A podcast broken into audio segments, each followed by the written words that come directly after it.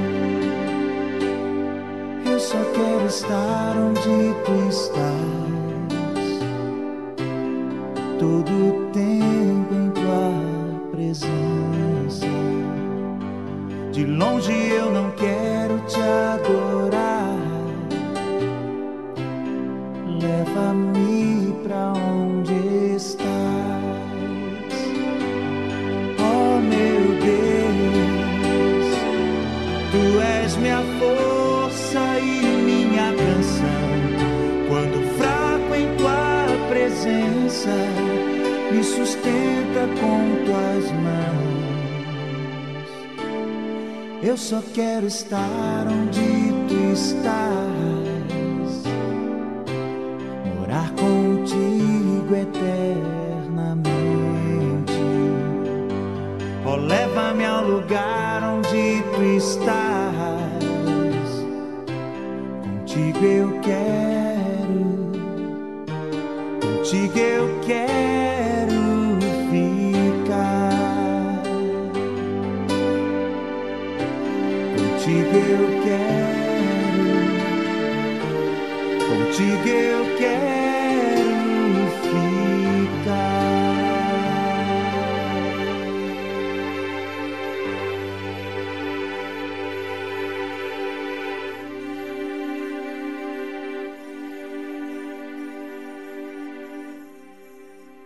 E você está pronto para o dia de hoje? Um dia lindo. Pode estar chovendo, pode estar com sol, porque esse programa vai ao Brasil e você tem a oportunidade de fazer o seu dia melhor ainda, aproveitando esse dia para aprender o que você tem que fazer. Você está pronto para isso? Porque aprender é necessário ser humilde. E eu não sei se você tem essa disposição, porque ser humilde é ser disposto. E não ser, ser disposto, não, gente. É ser forte. Porque tem que combater o orgulho, não é verdade? Pois é, fique conosco até as quatro da tarde, porque esse programa vai estar maravilhoso com você e com o que tem para te dar.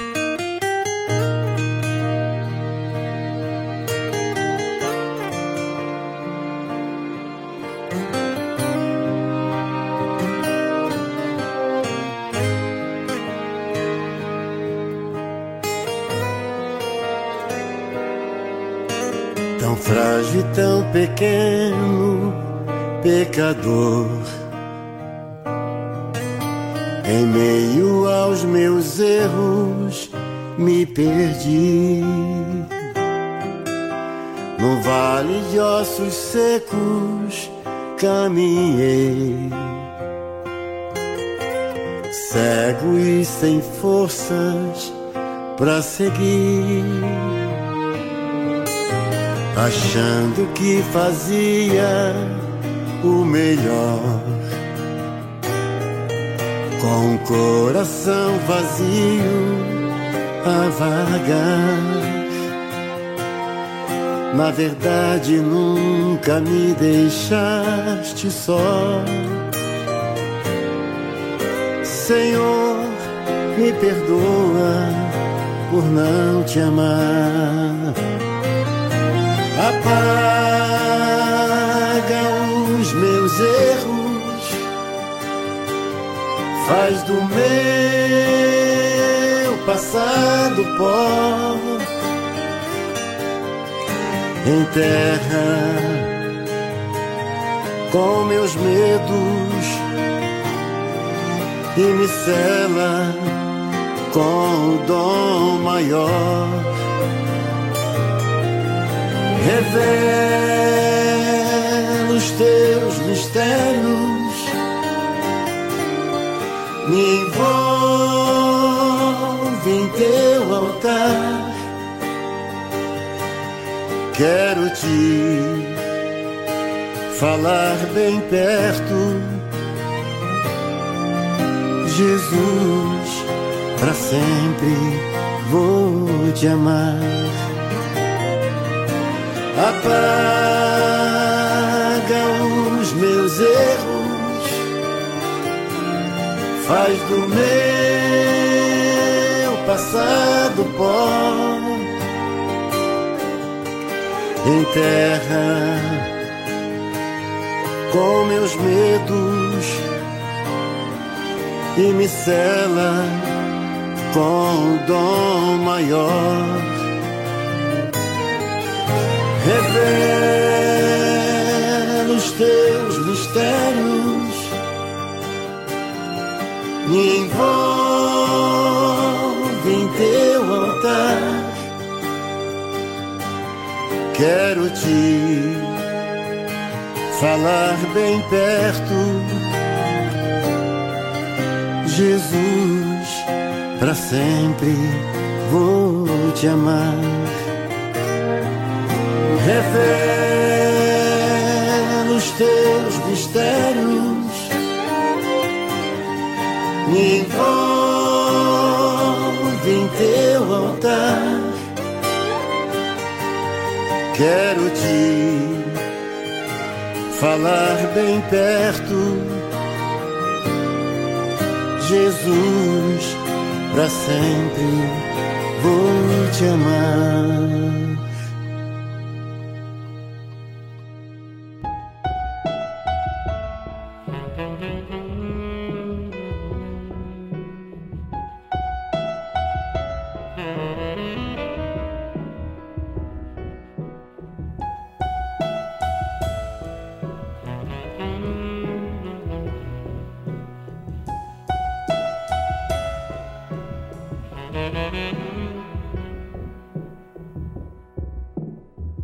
Mm-hmm.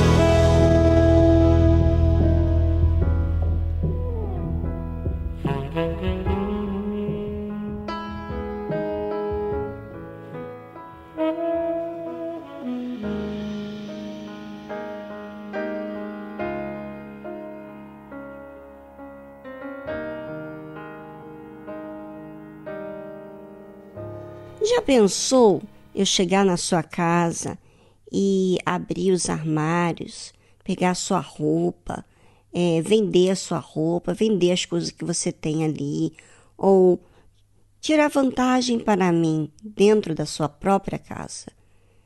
Como é que você ia me olhar? Você ia me olhar irritada comigo. Você ia ficar assim, que, que desaforo isso, não é mesmo? Pois é, isso aconteceu na época de Jesus, quando ele foi ao templo. Olha só, observe. Estava próxima a Páscoa dos judeus e Jesus subiu a Jerusalém e achou no templo os que vendiam bois e ovelhas e pombos e os cambistas assentados.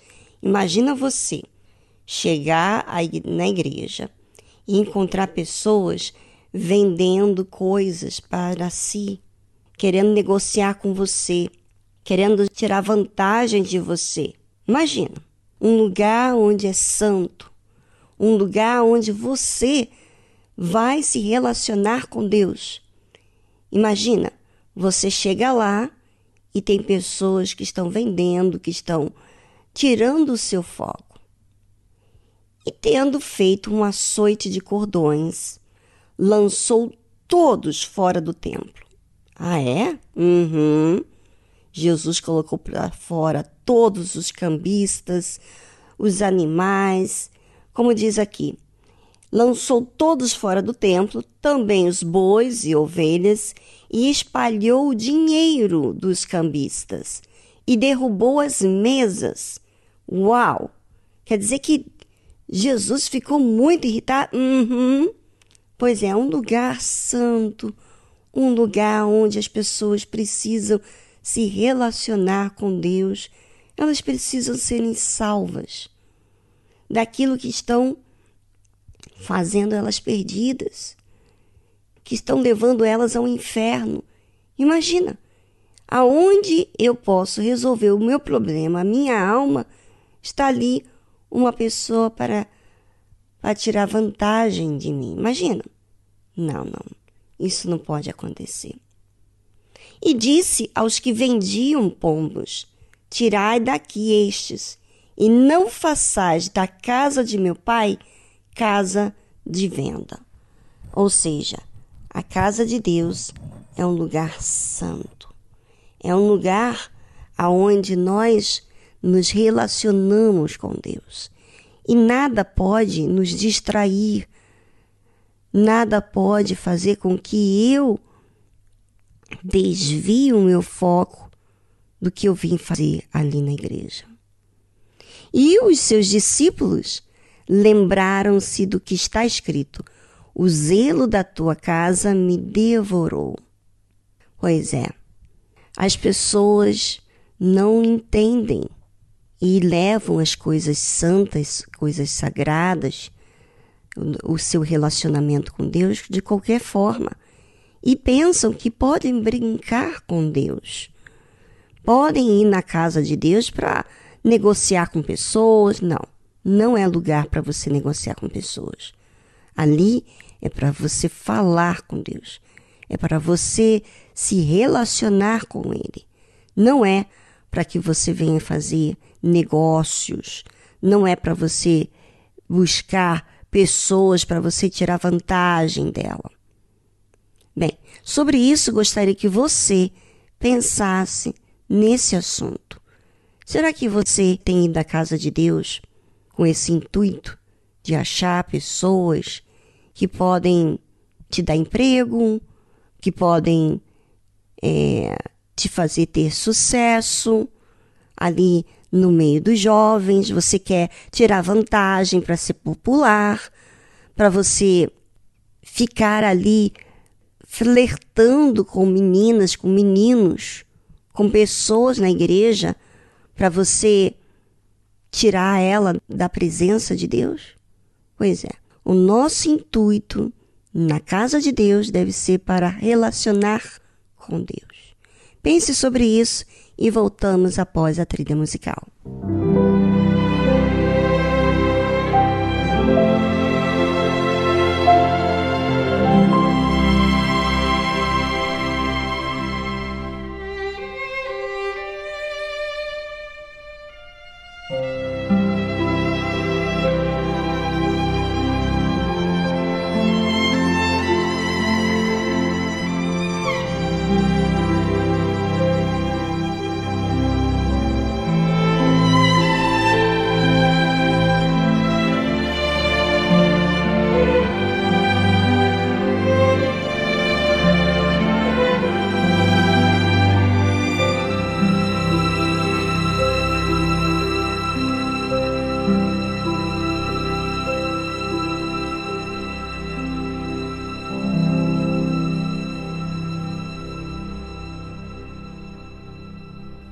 Você tem considerado as coisas santas de Deus?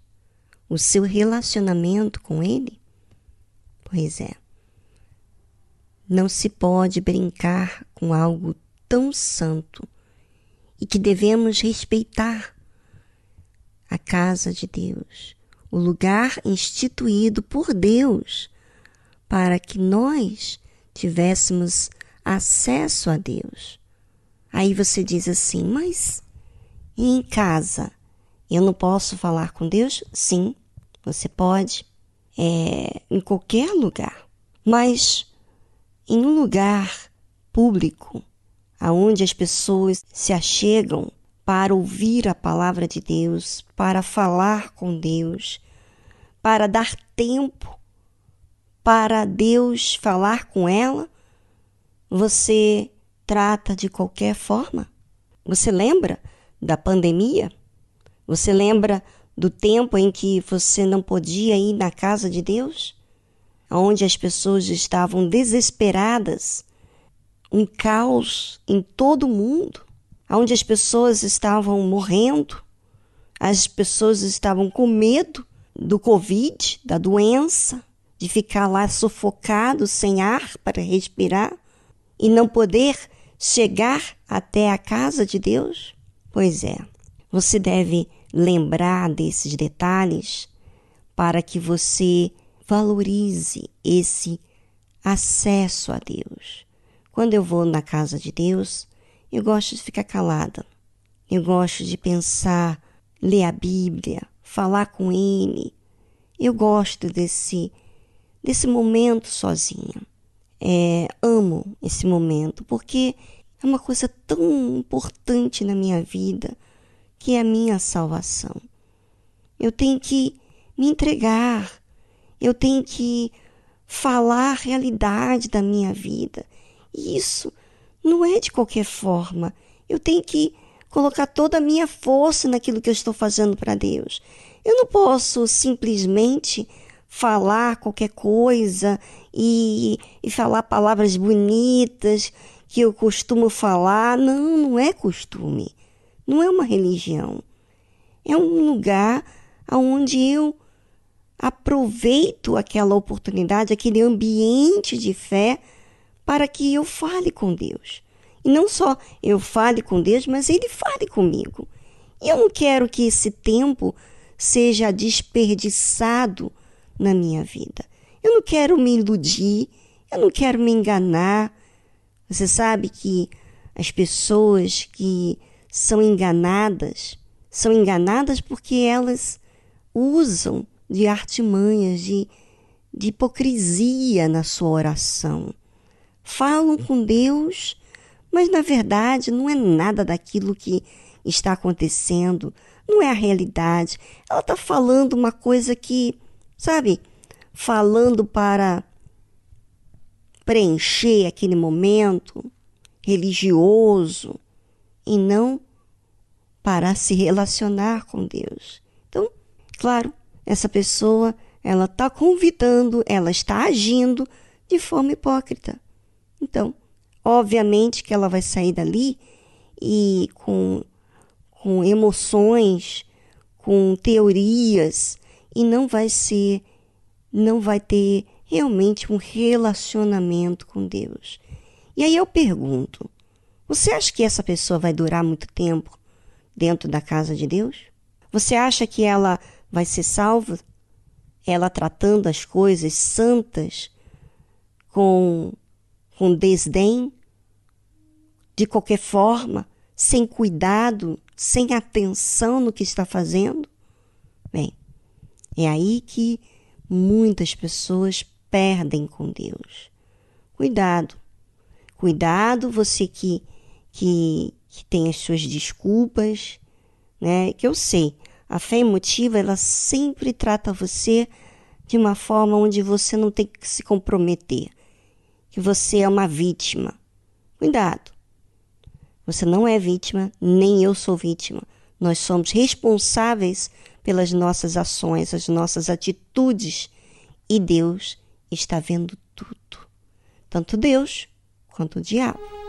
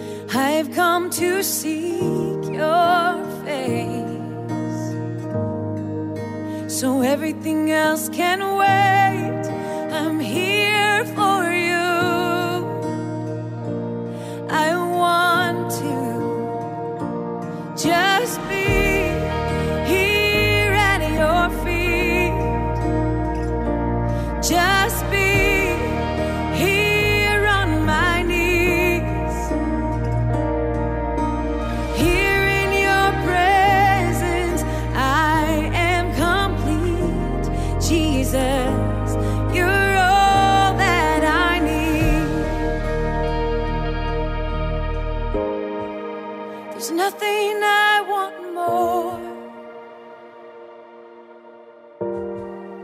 Cause nothing matters more. There's nothing I want more, God. Cause nothing matters more.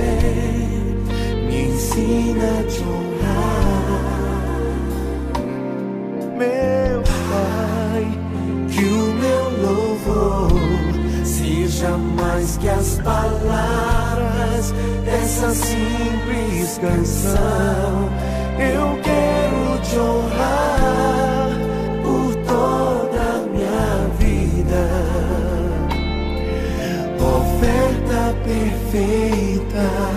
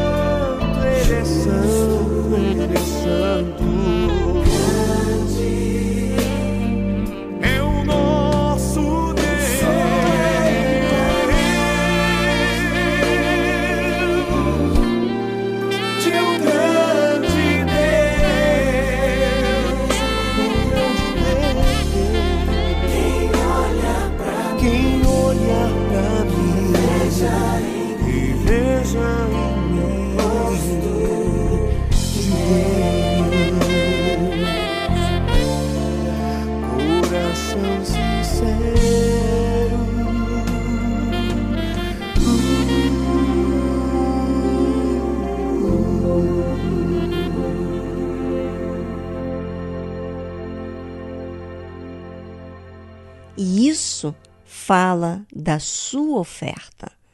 A sua forma de tratar as coisas de Deus fala da sua oferta. Fala de você. Quem você tem sido para Deus.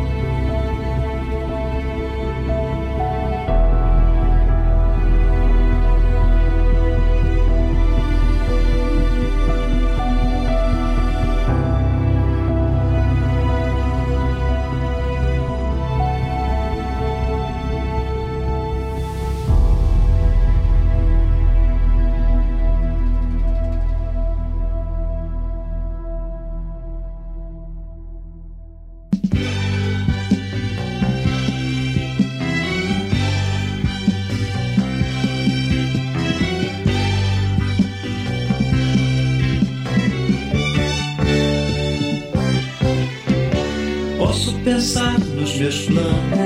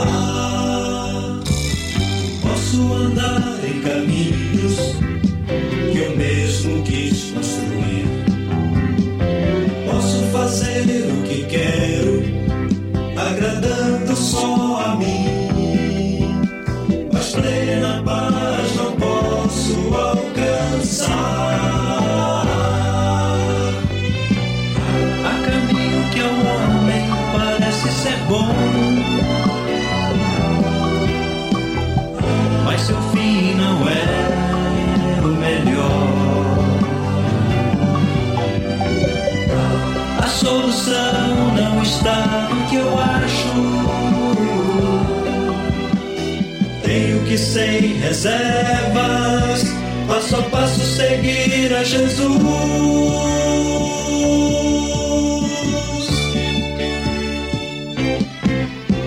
Sei que feliz é o homem que crê e teme ao Senhor, que em seus passos procura ter de Deus aprovação. Certamente paz ele terá. Como está minha vida e a tua vida também? Temos achado em Cristo realmente a solução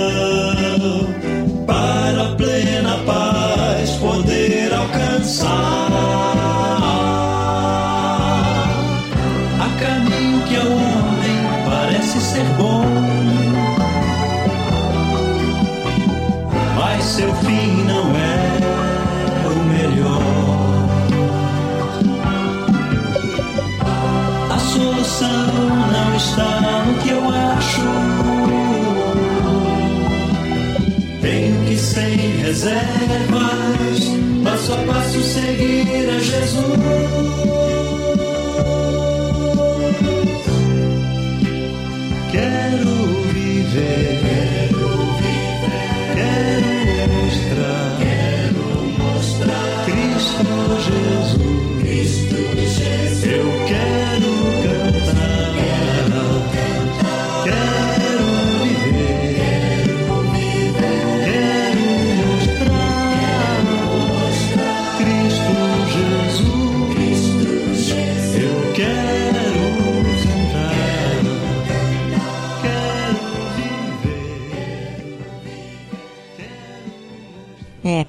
Pense bem no seu caminho, porque o que você tem escolhido viver é o que você professa, se crer ou não.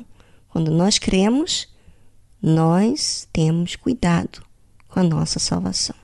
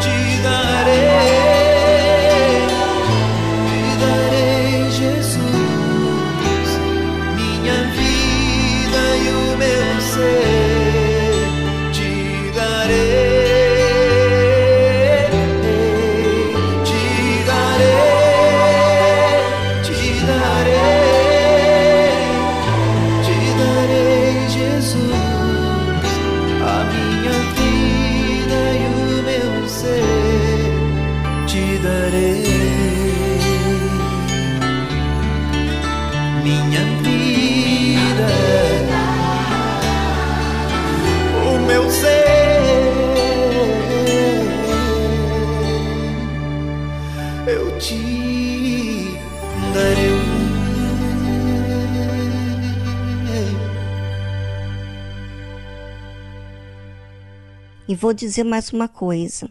Nem sempre estamos amargurados, angustiados, nem sempre está acontecendo algo assim que destaca. E aí, o que vamos falar com Deus? Como que vamos relacionar com Ele?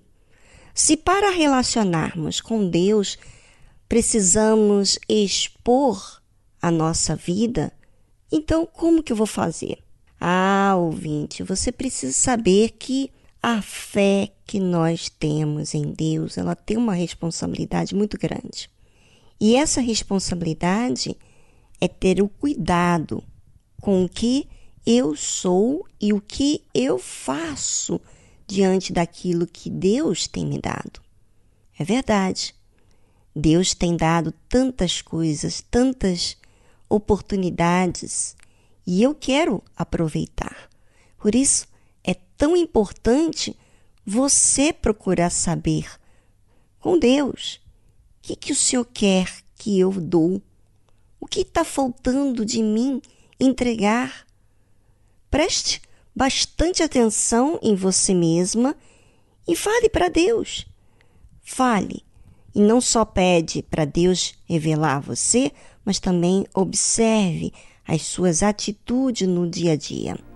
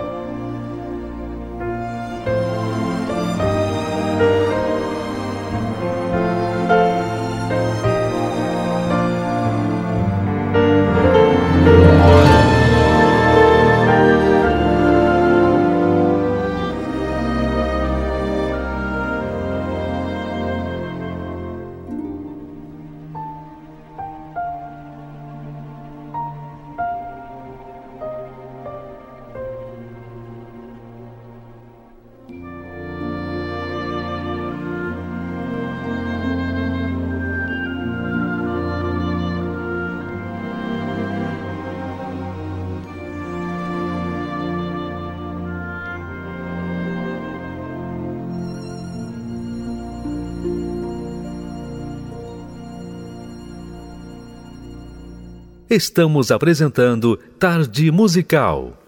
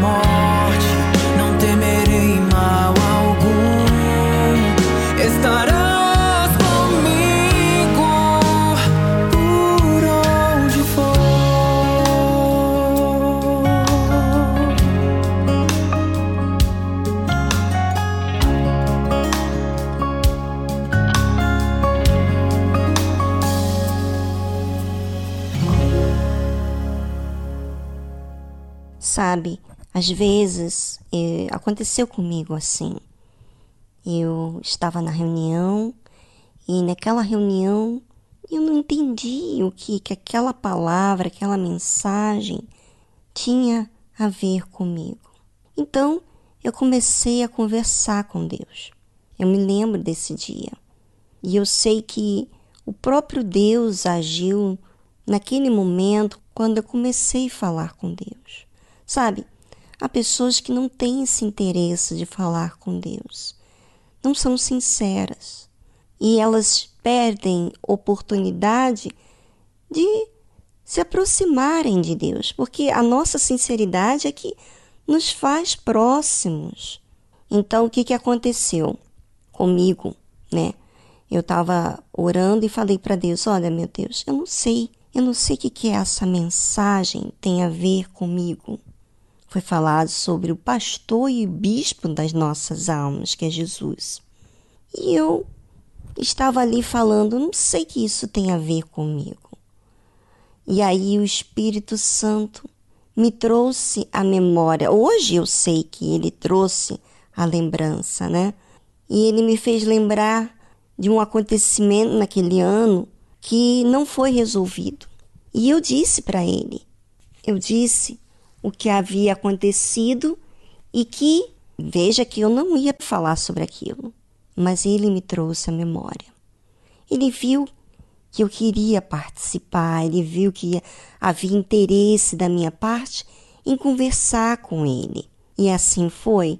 Ele me trouxe a memória daquilo que eu havia errado e eu comecei a falar com Deus sobre aquilo. E falei: Deus, eu não quero ser assim. Eu não quero ter a minha própria opinião. Eu quero me sujeitar. Eu quero ouvir. O Senhor disse, era até algo relacionado ao que a minha mãe havia falado comigo naquele ano.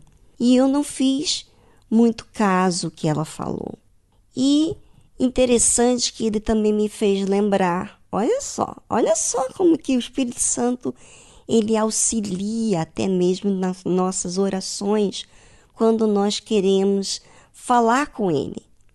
Ele me trouxe à memória o que eu havia falado até mesmo no meu blog sobre honrar pai e mãe. E aí eu falei, meu Deus, a tua palavra diz que eu devo honrar pai e mãe, e eu quero honrar a minha mãe. Eu não quero ter essas minhas opiniões. Eu não quero ser assim. Mas se o Senhor não me mostrar do meu orgulho, eu vou continuar orgulhosa. Eu preciso que o Senhor me mostre acerca de mim mesma. Eu não quero ser essa pessoa, eu quero honrar, eu quero cumprir a tua palavra que diz que devo honrar a minha mãe. Ou seja, essa palavra está escrito e está fora de mim, ela tem que entrar dentro de mim. E eu quero que o Senhor me faça ver, revela para mim. Assim eu falei com Deus. E eu insistia muito. E eu chorava muito, porque doía de ver a minha condição de ser essa pessoa que não estava fazendo caso ao que ela estava comentando comigo que eu deveria fazer. E assim foi. É, passado um tempo, creio que foi uma semana, que eu pedi a Deus, tinha falado: Eu quero que o Senhor me mostre, mostra para mim que eu sou orgulhosa, mostra. E Deus me fez ver o meu orgulho. Uma semana depois, Deus me respondeu: Olha que interessante. Será que você tem feito uso dessa fé que faz você procurar resposta. Eu quero te entregar, eu quero dar, eu quero cumprir com a tua palavra. Eu não quero que seja algo de fora, eu quero que isso seja real dentro de mim. Sabe? Quando você é sincero, você olha para a palavra de Deus e requer que ela se cumpra, que você cumpra a palavra de Deus. Não é só Deus cumprindo com as suas promessas, não para beneficiar você. Você cumprir porque você reverencia Deus, porque você valoriza Deus. Isso é você valorizar o seu relacionamento com Deus.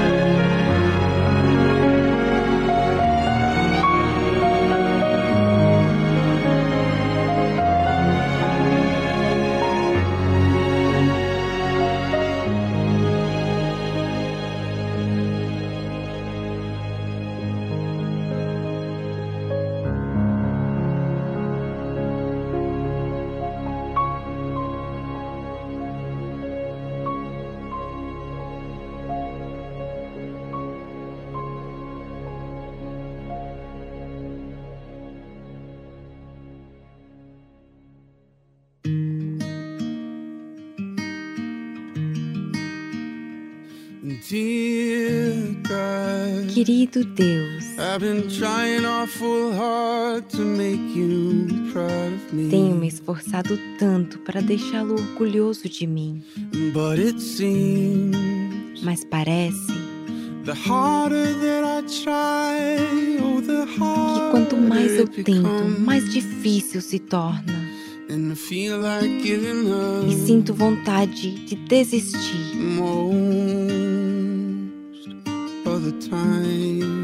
Na maioria das vezes. Querido Deus, tenho buscado a aprovação das pessoas e isso está acabando comigo. E eu sei, the more I try to prove, Quanto mais eu quero aprovação, menos tenho para mostrar. E fico preso em minha mente. Na maioria das vezes.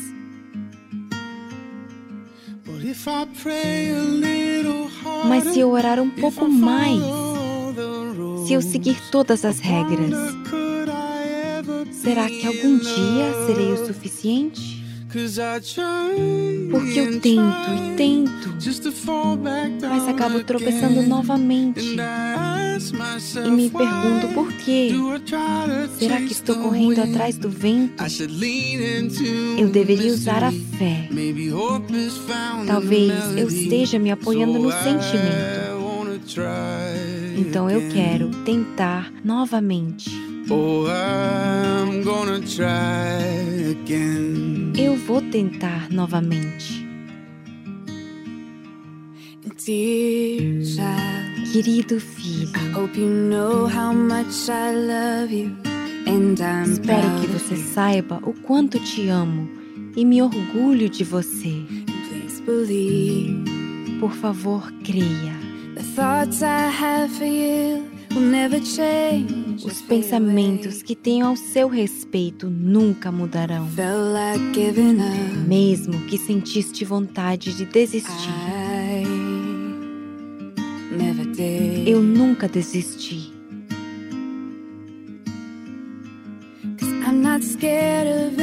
Porque não tenho medo de imperfeições ou das perguntas em sua cabeça. Saiba que você sempre foi suficiente. Porque você tentou e tentou.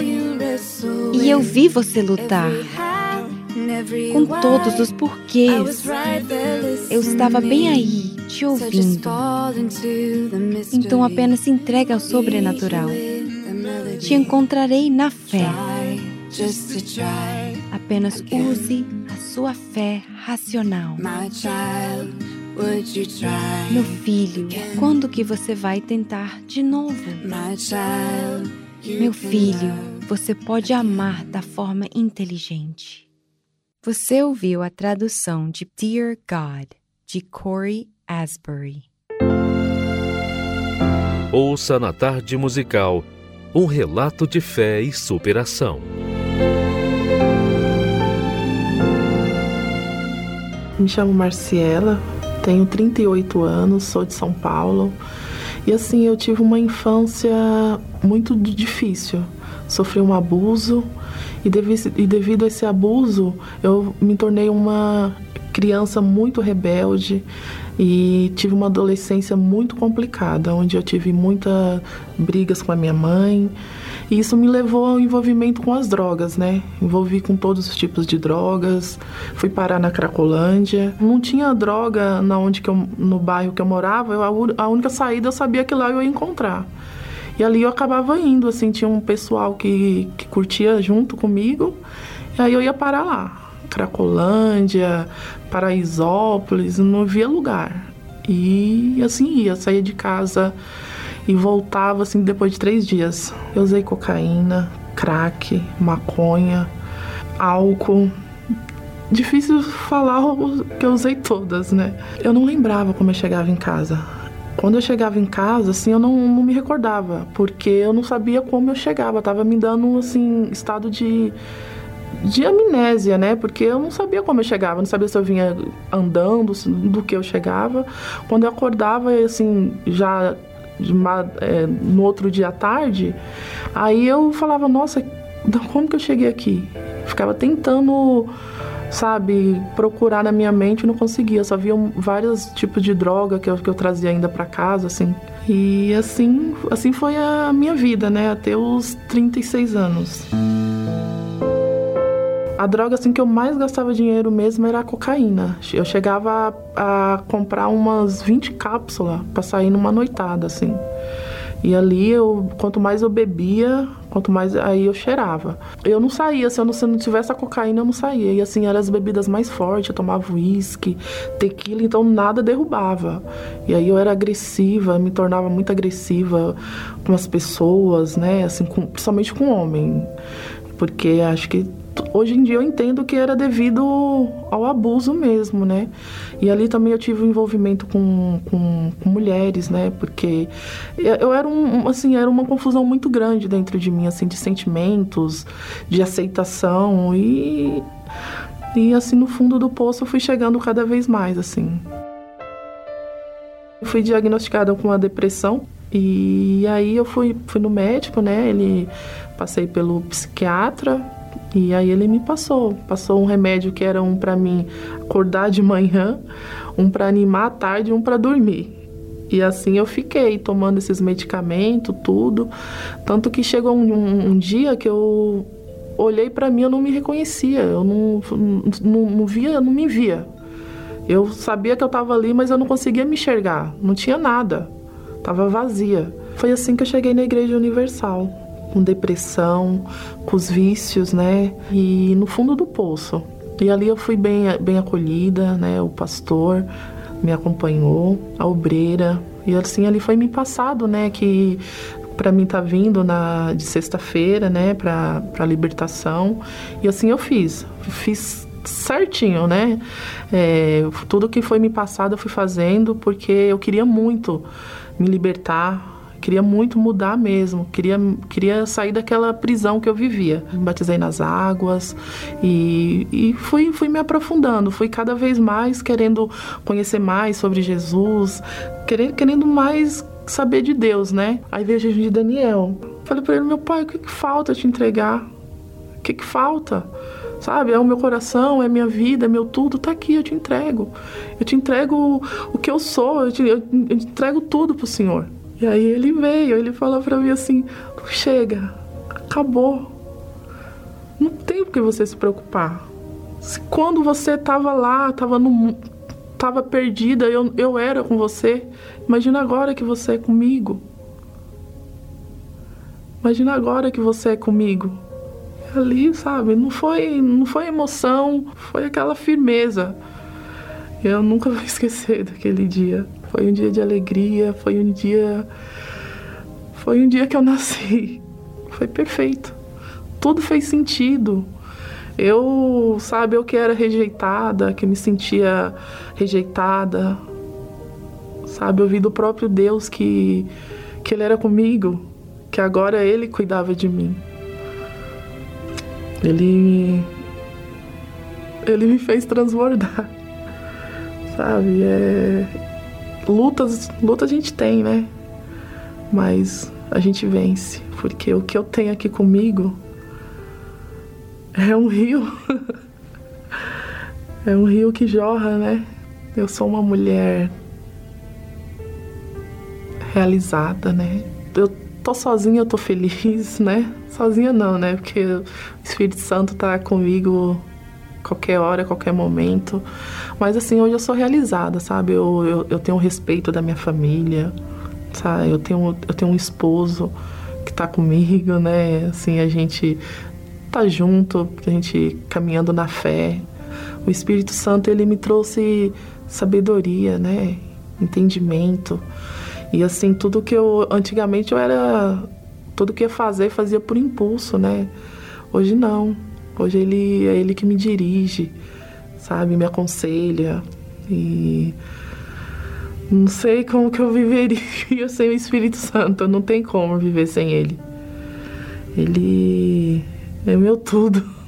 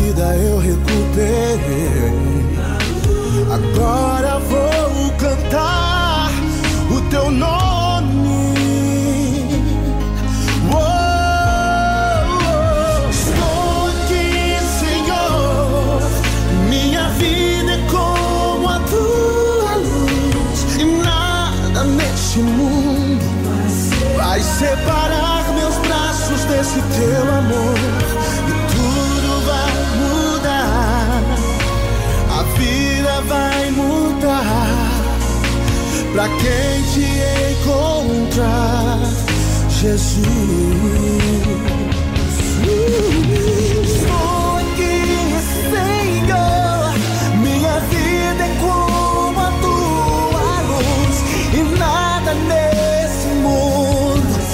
vai separar meus braços desse teu amor e tudo vai mudar. A vida vai mudar pra quem te encontrar. Chega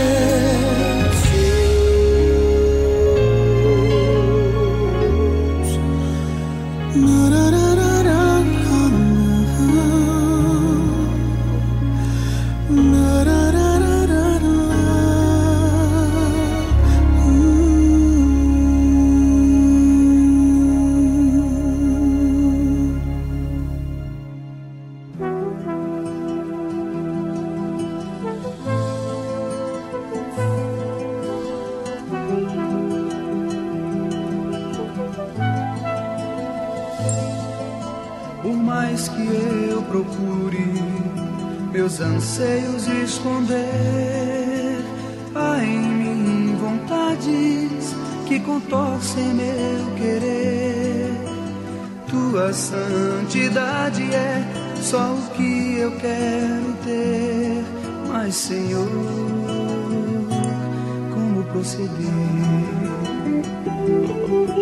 Se à noite às vezes o silêncio me seduz e por torpes rumos meu coração me conduz. Uma sombra me persegue, mesmo onde há tanta luz. Me quebranto quando vejo tua cruz. Quero tua voz ouvir quando o vento vem me corrigir, me ensinando que preciso caminhar. Sem me importar por onde vou, de onde vim, porque só estou. Só preciso ter certeza que em mim tudo já mudou.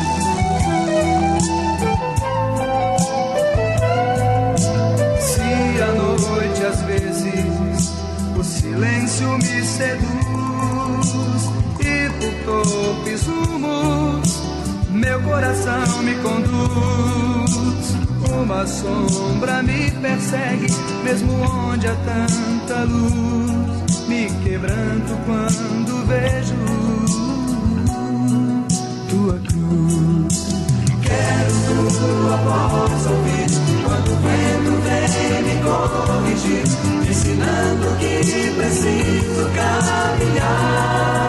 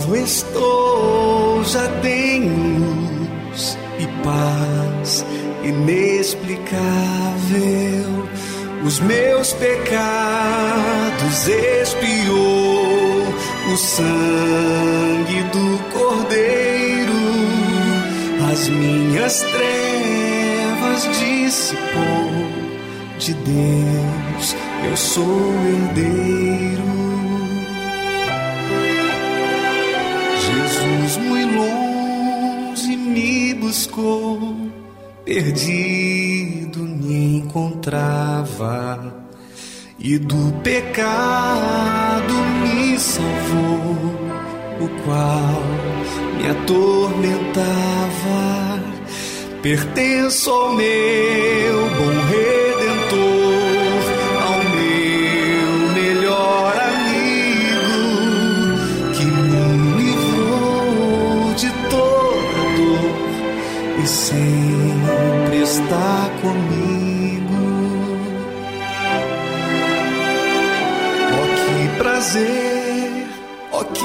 prazer. Jesus é meu amado, do Salvador eu quero ser um servo consagrado, pois já me deu a salvação que nos foi prometida ao meu cansado de nova vida.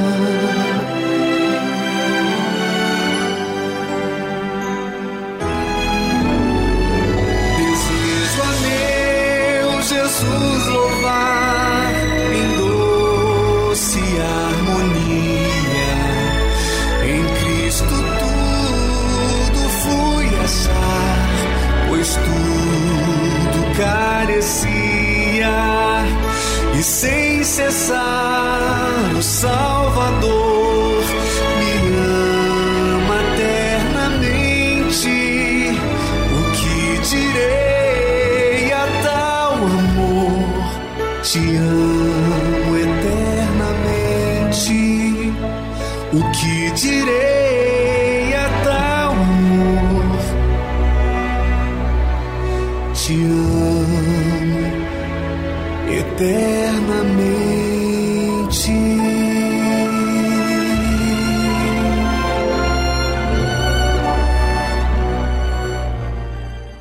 achou Jesus porque você fez a sua parte. Quem acha Jesus é porque procurou, é porque buscou, é porque se interessou, é porque insistiu, é porque não desistiu. E você? Procurou, achou? Ou você desistiu? Quem acha Jesus é quem está interessado em agradá-lo, em servi-lo com a sua vida, porque ama a sua verdade, a verdade de Deus. Então, esse quer achar Jesus, faz a sua parte, procura.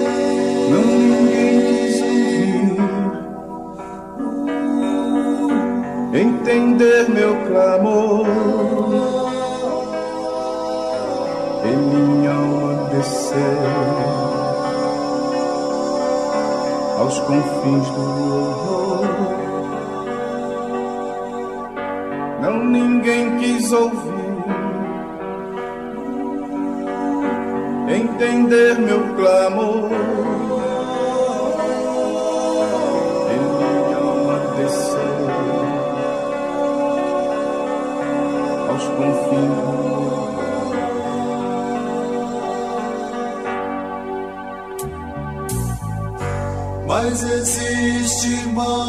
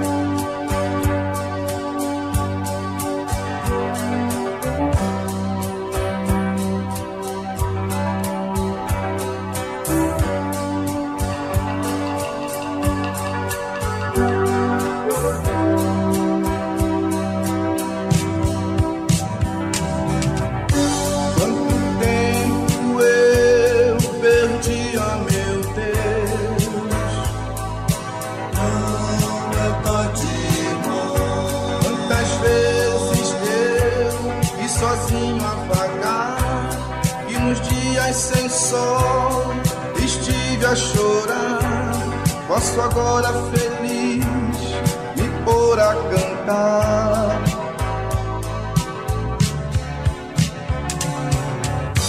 Para quantos também só existe o chorar. Em Jesus o sorrir. Vem de novo encontrar. Para quantos também só existe o chorar.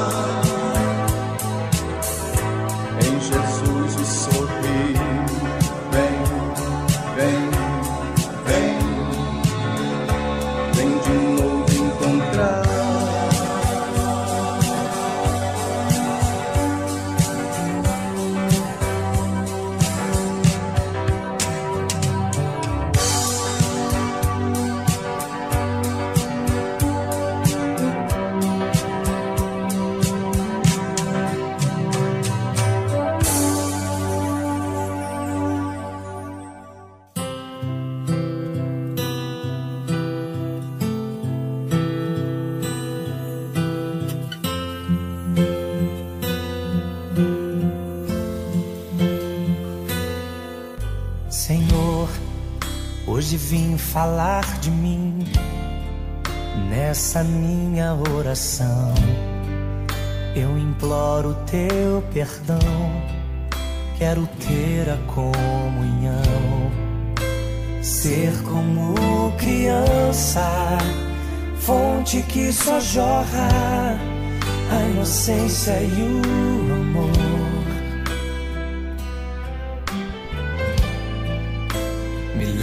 Leva, Senhor, a conhecer-te mais, entender teus pensamentos e quais são seus ideais.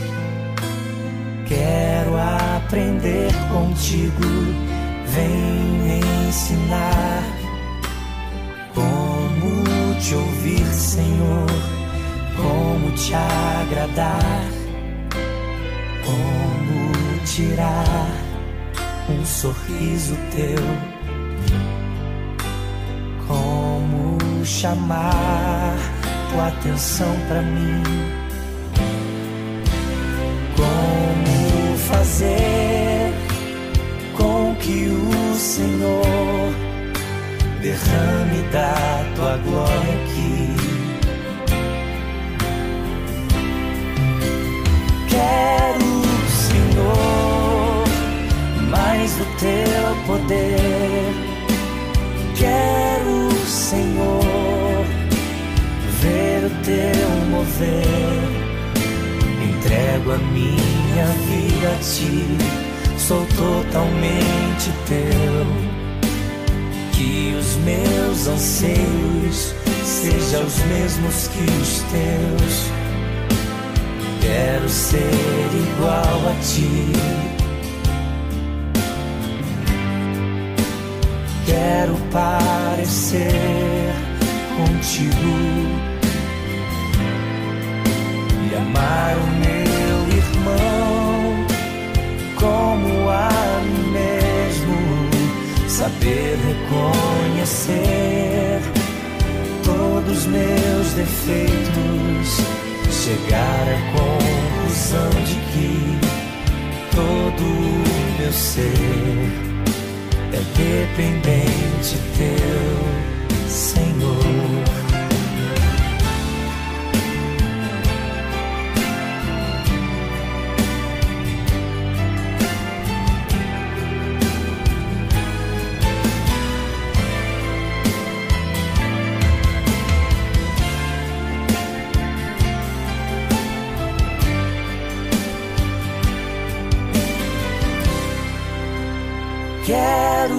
Senhor, mais do teu poder. Quero, Senhor, ver o teu mover.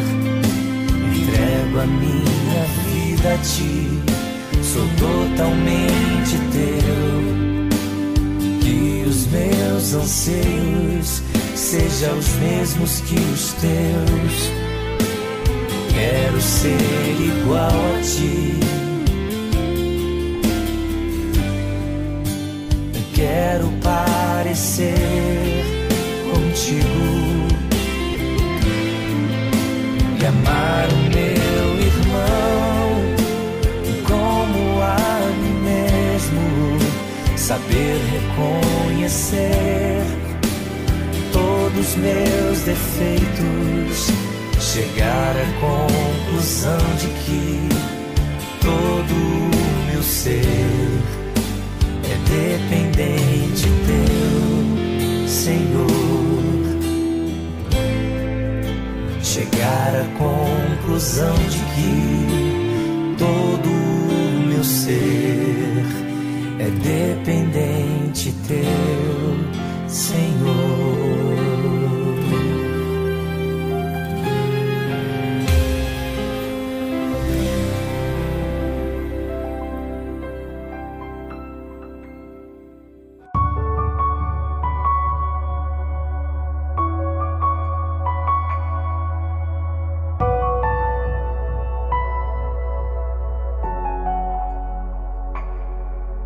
Olha o mar, imenso é o mar.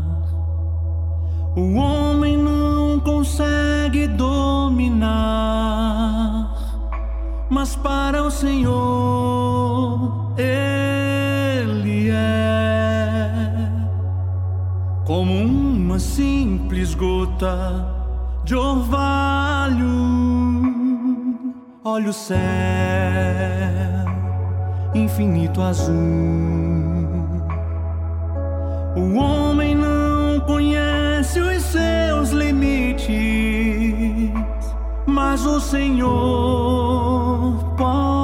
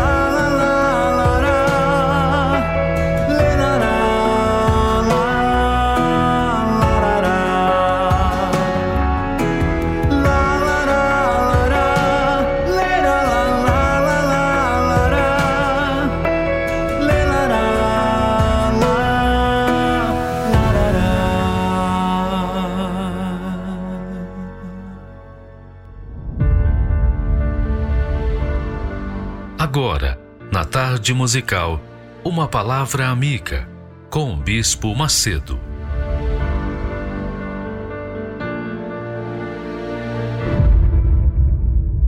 aqui em Deuteronômio capítulo 13, Deuteronômio 13 e 4, que é fundamental isso aqui, muito forte, que diz: Após o Senhor vosso Deus andareis, e a Ele temereis, e os seus mandamentos guardareis, e a sua voz ouvireis, e a ele servireis, e a ele vos achegareis. Aleluia. Graças a Deus. Quando se fala Deus na Bíblia, quer dizer um que é adorado. Deus significa um que é adorado. Só Ele é digno de adoração. Então, quando uma pessoa coloca outros deuses na sua vida, ela está nada mais, nada menos do que negando a Deus a sua devoção, o seu serviço, a honra que ele deve. Então, quando, quando Jesus fala lá, quem ama mais seu pai sua mãe do que a mim, não é digno de mim. Quem ama seu irmão, sua irmã, enfim, não é digno de mim. Ele está dizendo isso. Ele está falando, se referindo a esse amor que requer uma adoração. Não é só reconhecimento, mas adoração em amor. Uma coisa não só intelectual, não só racional, mas que envolve o sentimento da pessoa. Oh, eu te amo, meu pai, eu te louvo, eu te agradeço. Quando eu falo isso, eu posso exprimir isso de duas maneiras. Falar, eu te amo, eu te louvo e tal, como está escrito e tal, só da boca para fora. E no coração está com o meu coração ligado a outro Deus, a outra pessoa ou qualquer outra coisa dessa vida. Mas quando eu coloco o coração, então vem aquele sentimento profundo do próprio Deus que recebe aquelas palavras com o nosso coração, com o nosso sentimento. Nós não pautamos a nossa fé sobre sentimento, mas quando nós nos referimos a Deus, nós temos que nos referir corpo, alma e espírito, ou melhor, espírito, que é a palavra que nós pronunciamos, pensada, alma, que é o coração, eu coloco o meu coração, pensamento, meu sentimento para com ele, e é no corpo que isso é expresso. Então, essa é a oração que nós devemos fazer, a oração que envolve espírito, alma e o corpo naturalmente. Uma coisa você pode experimentar. Você pode orar da seguinte forma: qualquer lugar, em qualquer situação, você pode orar e falar com Deus.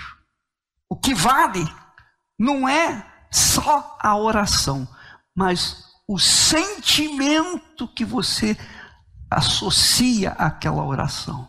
Por exemplo, às vezes eu me pego sozinho orando. Oh, meu Deus, te louvo e te agradeço. Aleluia. Por exemplo, apenas um exemplo bobo, mas forte.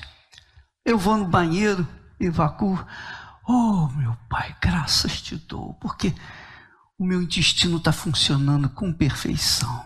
Quando urino, uh, graças te dou. E eu estou dando graças naquele momento e estou sentindo prazer de ter, de dar graças a Deus, porque eu deixei ali uh, que estava me incomodando. Entendeu?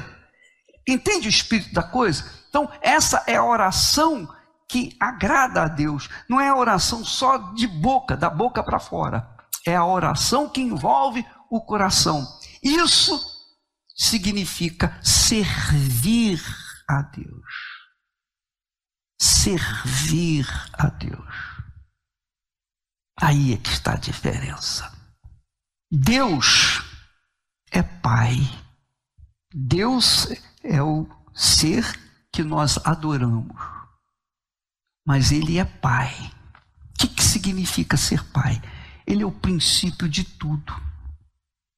Ele é o começo de tudo. Tudo, tudo, tudo, tudo. Ele criou todas as coisas. Ele criou os céus e a terra. Nos céus, ele encheu de anjos. Na terra, ele colocou os homens. Tudo começou com ele. Que significa o quê? Por exemplo, você vai entender melhor. Se você é mãe ou pai, você tem filho, Então, aquela criança, por toda a vida, venha viver 100 anos, durante 100 anos, aquela pessoa que você gerou vai reconhecer minha mãe e meu pai. Eles me geraram. Aqui, ó, isso aqui é minha mãe, ó, isso aqui é meu pai. Aí você lembra do seu pai, da sua mãe, do que ensinou, do que, enfim, você se lembra de quem? Da pessoa que trouxe você à vida. Então, você sempre vai considerar o seu pai, sua mãe, o que? Superior. Superior. Você vai colocar-se diante deles sempre como servo. Quando a Bíblia fala em servo, é que as pessoas normalmente não entendem. Mas quando se trata de servo, é esse. O servo, ele nasceu para servir. Servo é aquele que serve. Que não serve é descartado. Mas o que serve, serve com amor, serve com prazer, serve com aquele sentimento que a pessoa de Deus é glorificada, é santificada nos seus sentimentos. Deus nos deu sentimento para isso. Deus deu sentimento não para a gente apoiar no coração a fé, mas para que nós venhamos exprimir as nossas palavras, nossos pensamentos e sentir aquilo que nós estamos a falar com Ele. Ele vê isso aí. Então, quando a oração é feita com a fé, com a razão, usando o sentimento, quer dizer, você mergulha de corpo, alma e espírito, ou melhor, de espírito, alma e corpo. Então, Deus ouve essa oração. Porque quantas orações são feitas, quantos pedidos nós fizemos, quantas orações fizemos e que faltou essa sensibilidade, esse sentimento de colocar mesmo aquela oração com sentimento diante de Deus. Quantas vezes? Muitas vezes. Por que, que não foi ouvido? Por causa disso. Não foi feito uma coisa na sua totalidade. Porque Deus, como Pai, Pai, Ele nos fez para que nós o servíssemos. Mente, intelecto, razão e sentimento no nosso corpo. Então, quando você dobra os joelhos, levanta as mãos para os céus, oh meu Deus, não por uma obrigação, não para mostrar para outras pessoas, mas naquele momento ninguém está ali, só você e Deus está vendo. Então você tem aquela liberdade para exprimir-se 100%, espírito, alma e corpo. Por isso Jesus disse: quando entrares no teu quarto, no teu aposento, fecha a porta. Quer dizer, se desliga lá de fora e fala em secreto, que em secreto teu pai te recompensará. Quer dizer, envolve espírito, envolve a alma, o sentimento, envolve o corpo. Então, o serviço que você presta a Deus envolve seu espírito, sua alma, seu corpo. Então, quando isso não acontece, a oração é apenas palavra. Porque a pessoa não coloca. Você vê, por exemplo, quando é que a pessoa chega ao ponto de colocar espírito, alma e corpo na sua oração? Quando? Quando ela está desesperada. Quando ela está com dor de barriga. Quando ela está aflita quando ela está no fundo do poço, aí ela não tem outra solução, ela tem que olhar para o alto. E quanto mais fundo, profundo é o poço, mais alto é o seu clamor. É mais expressível é a sua oração. Então Deus é isso. Quando aqui em Deuteronômio fala sobre Deus fala: após o Senhor vosso Deus andareis, quer dizer, seguindo a palavra dele. A ele temereis. A ele temereis. O temor não é de medo, de pavor, não. É o temor respeitoso, de consideração. Como consideramos o nosso pai, a nossa mãe. O sujeito pode ser o, digamos, o rei, um presidente, mas quando o pai dele chega lá, ou a mãe, ele não precisa nem bater na porta, ele vai entrando e chega lá. No, é ou não é? Precisa pedir, meu filho, posso ir aí? Não, ele vai, porque ele é soberano sobre o filho que gerou. Agora imagine Deus, a soberania de Deus. A soberania de Deus. Imagine quando Paulo fala lá que Deus, por causa da obediência, Deus exaltou Jesus soberanamente, quer dizer, sobre todos os poderes, sobre todos os nomes. Jesus, porque Jesus é o nome dele, é Ele, é Deus em pessoa. Naquele momento era Deus em pessoa. Hoje, Jesus é o Pai, Filho e Espírito Santo. O Pai é Senhor, que é servido. O Filho é Jesus. E Cristo é o que? O Espírito Santo. Pai, Filho e Espírito Santo. Mas isso é outra coisa que depois falamos. Mas aqui ele diz com muita clareza: após o Senhor vosso Deus andareis, a ele temereis, e os seus mandamentos guardareis, e a sua voz ouvireis, e a ele servireis, e a ele vos achegareis, afunilando para se aproximar de Deus. Quer dizer, servo, servo, servo, servo, a ele, após ele andareis, etc. Esse é o serviço, esse é o servo. Para Deus, aqui está falando Deus e os seus servos. Mas quando Deus veio ao mundo, em Jesus, nós fomos gerados e nasceu uma nação nova, o novo Israel, que são os filhos de Deus. Não são apenas adoradores ou servos, mas são filhos de Deus. Foram nascidos, paridos pelo próprio Espírito Santo. Ele nos pariu, colocou a gente no mundo. Então nós temos o direito, o privilégio de não falar apenas Senhor Deus, não. Jesus ensina na oração, primeira coisa que ele diz, Pai. Está ensinando para quem? Os filhos. Pai nosso, quer dizer, referindo-se a Deus como Pai. Não mais agora Deus, simplesmente Deus. No Antigo Testamento é Deus. Mas no Novo Testamento é Pai. E isso é para quem nasceu, para quem foi gerado dele. Olha só que privilégio, que grandeza. Deixamos de ser servos para sermos chamados de filhos de Deus. Filhos de Deus. Mas primeiro nós começamos como o quê? Servos, de servos a filhos.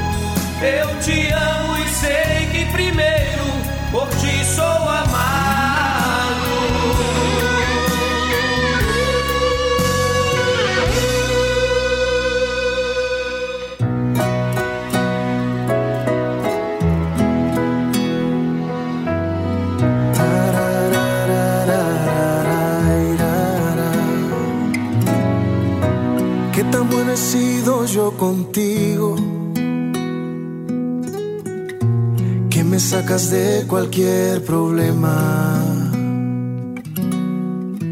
¿Cuánto es que merezco ser tu amigo? Que en vez de darme un castigo, si he caído tú me alientas.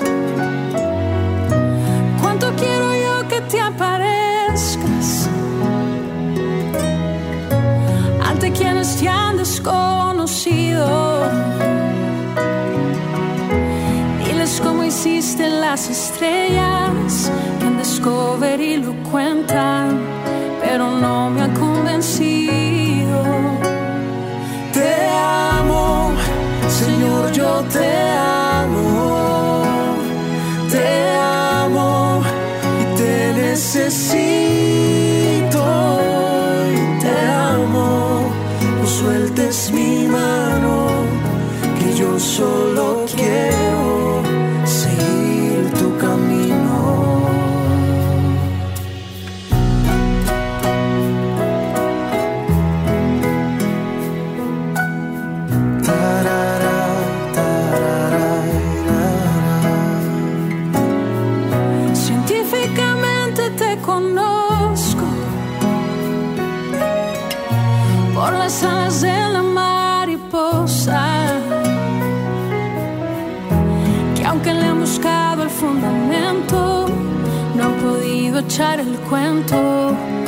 porque ves a la rosa.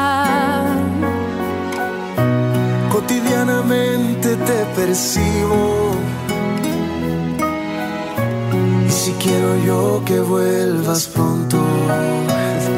Hey, tú eres el autor del universo y te estamos esperando para el autógrafo y la foto. Señor, yo te amo. Te amo y te necesito. Y te amo, no sueltes mi mano, que yo solo quiero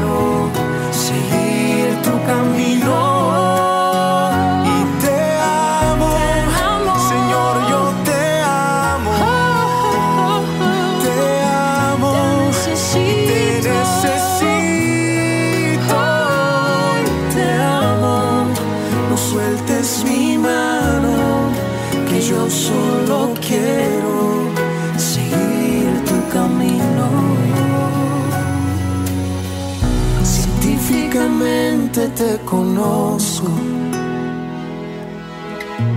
por las alas de la mariposa.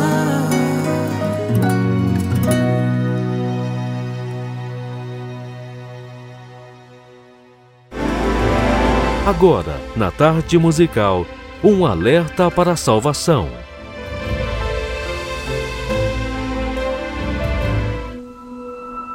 Episódio de hoje. De volta à eternidade. Sim, esta frase não está errada. O reino dos céus devolverá aos salvos a vida que Deus havia projetado ao homem no início de tudo. Você sabia que o ser humano foi criado para viver para sempre? Isso até o pecado entrar na raça humana. A morte não fazia parte do mundo perfeito que Deus criou. A presença dela no ciclo humano não é uma parte da criação original, mas uma consequência da desobediência do homem. Por Adão ter pecado, seu corpo deixou de ser perfeito. Gradualmente ele envelheceu e morreu. E desde então, seus descendentes herdaram esse defeito. Se o pecado não tivesse acontecido, pasmem, estaríamos hoje convivendo com Adão e Eva. Ainda assim, lá no início, o ser humano vivia bem mais do que o limite que hoje conhecemos. A Bíblia faz questão de deixar registros de pessoas que viveram 800, 900 e até quase mil anos. A exemplo de Noé, que viveu 950 anos, e Matusalém, 969. Mas quando a maldade aumentou no mundo, alcançando seu ápice, Deus decidiu limitar ainda mais a duração da vida humana. Então disse o Senhor: O meu espírito não agirá para sempre no homem, pois este é carnal, e os seus dias serão 120 anos. As longas vidas daqueles primeiros seres humanos testificam que a morte não fazia parte do projeto original. O mais interessante é que tudo isso está sendo comprovado cientificamente. O homem nunca deixou de tentar prolongar seu tempo de vida. Através de vários avanços, algumas melhorias foram feitas. No entanto, insignificantes. Viram notícia os que chegam ou passam dos 100 anos. Mas, nas últimas décadas, a ciência tem se debruçado sobre esse assunto e, recentemente, notícias como estas surgiram. Ser humano pode chegar a viver 20 mil anos. Existem maneiras de. Este renomado professor de biogerontologia molecular, em entrevista a uma famosa revista científica, constatou que geneticamente o processo de envelhecimento não parece aleatório, mas sim pré-determinado. Como se uma falha no código do nosso DNA obrigasse o corpo a envelhecer. Ele acredita que reprogramando esses códigos do software genético seria possível corrigir a falha e estender a vida até mil anos e potencialmente até 20 mil anos. No futuro, nós vamos conseguir controlar o envelhecimento humano. Mais uma vez, a ciência comprova aquilo que já está escrito há milhares de anos.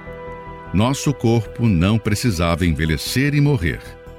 A verdade é que o projeto original do nosso DNA era perfeito, até que algo causou uma falha em nossa programação. Este algo é o pecado, o que encurta a vida. O desejo pela eterna juventude tem levado muitos a buscar tratamentos e procedimentos.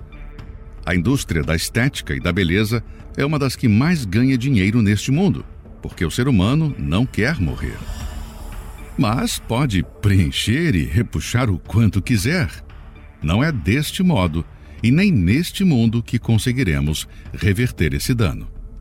A imortalidade não virá mediante a descobertas científicas, essa restauração só Deus pode fazer. E Ele a fará.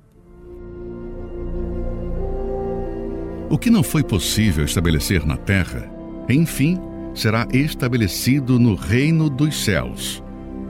A eternidade ao homem. Porém, não com este corpo corrompido.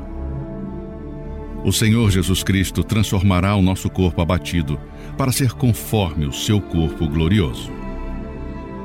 Um corpo que não se cansa, que não adoece, não envelhece e nunca morre. Um corpo que suporta a eternidade. Algo inimaginável. Tudo que o ser humano tanto busca aqui na terra acontecerá nos céus. Porém, somente aos salvos. Não se esqueça que haverá eternidade também do outro lado, para os que negaram tão grande salvação da alma. A morte neste mundo não é uma interrupção, é apenas uma passagem. Fomos feitos com a eternidade dentro de nós. Por esta razão, não tem como simplesmente acabar e pronto. Escolha agora em qual reino você irá morar. Para sempre.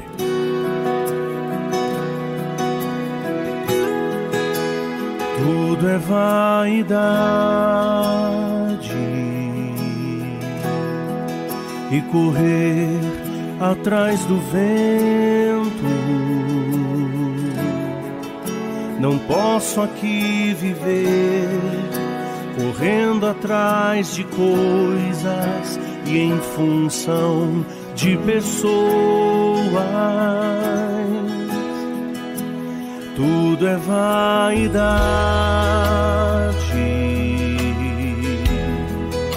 A vida passa tão depressa. Sábio é quem crê e planta pra colher no chão da eternidade. Tudo é vaidade,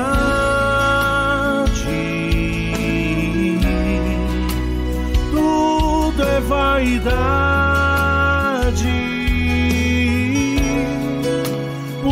Isso eu vou plantar sementes para colher frutos na eternidade. Tudo é vaidade, não posso me prender a nada. Em breve eu vou partir para morar com meu Jesus por toda eternidade.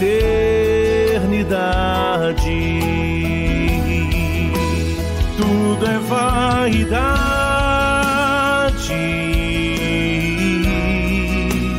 tudo é vaidade. Por isso eu vou plantar sementes para colher frutos na eternidade. Tudo é vaidade.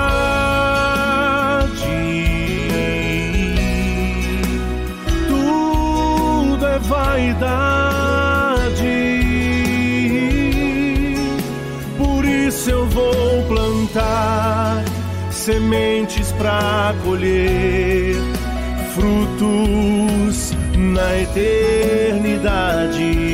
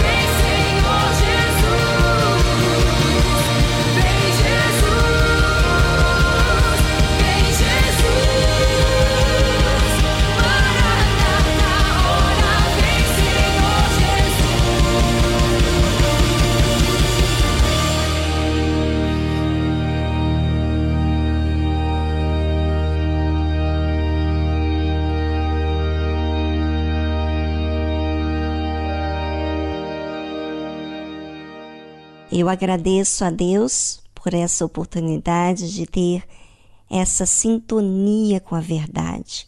Ele nos deu a sua palavra para que a gente seja liberto das ideias erradas.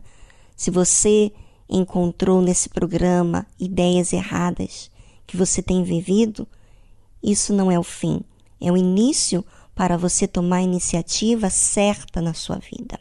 Aproveite o tempo de hoje, porque Deus revelou para você. Se você está aí um coração apertadinho, porque a verdade doeu, não fique triste, porque essa verdade não chega para todos, sabe? Todos têm ouvidos para ouvir, mas nem todos têm ouvidos para atender a essa verdade. E quando incomoda a gente, a gente quer se ver livre da mentira que temos vivido. Aproveite o dia de hoje, vá a uma igreja universal do Reino de Deus hoje e você é a nossa convidada. Você é o nosso convidado. Participe hoje na Igreja Universal do Reino de Deus. No mais, ficamos por aqui. Até amanhã. Tchau, tchau.